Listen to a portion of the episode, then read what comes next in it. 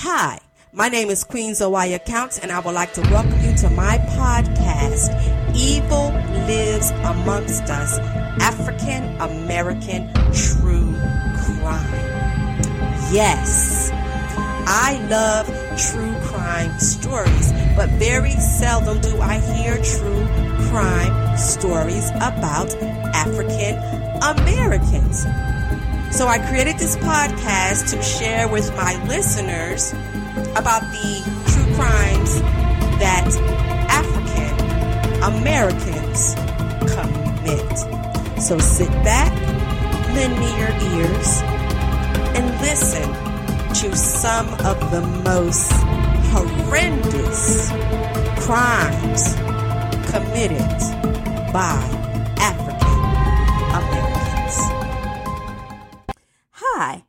my name is Queen Zawaya Counts, and I would like to welcome you to my podcast, Evil Lives Amongst Us True Crimes of African Americans. I want to bring to you the story of Shamaya Dion Shanae Hall. Shamaiya Hall, 25, faces three charges of capital murder and two charges of aggravated assault in the Ellis County deaths of a six year old boy, five year old twins, Aliyah and Aiden, and the woundings of a four year old boy and 13 month old girl.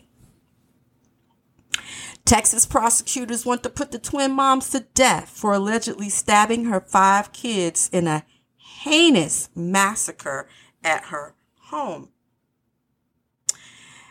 What is so shocking about this case is that Shamaiya had a violent history, period.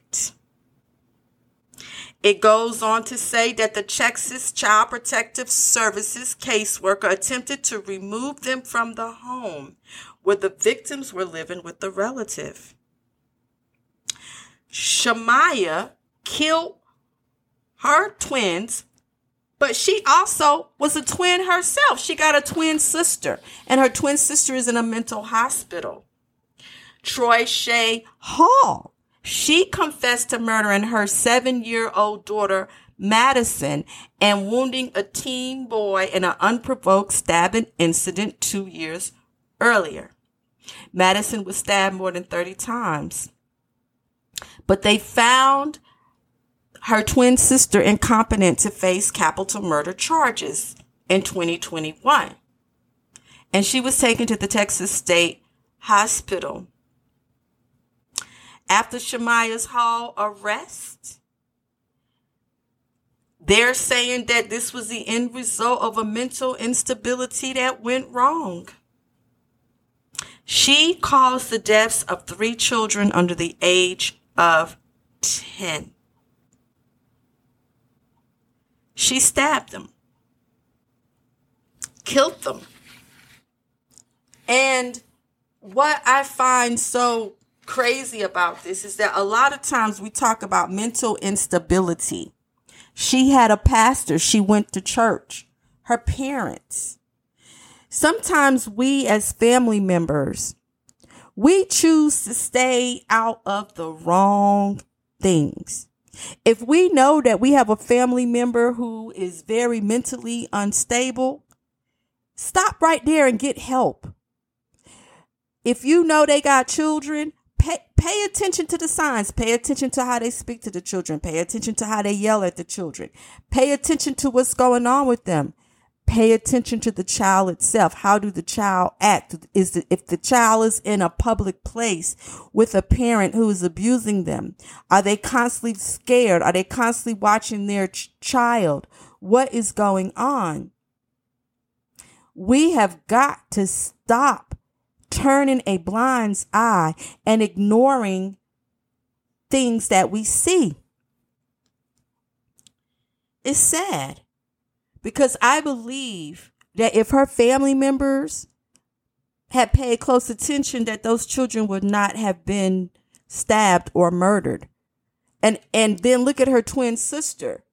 So evidently there was a lot of mental unst- instability going on there. And once again, I ask this question. why have children when you're just going to abuse them? Our children are not paychecks. They're not paychecks where we sit on our ass all day and receive welfare from the government, food stamps. They're not paychecks where we can use them to be in housing and we neglect our children while we walking around here shining and making damn TikTok videos and, and trying to be all that. This has got to stop. And I'm so tired of coming across things like this. And this is happening within our own, in our own community. My name is Queen Zoaya Counts. Thank you for listening to my podcast, Evil Lives Amongst Us True Crimes of African Americans.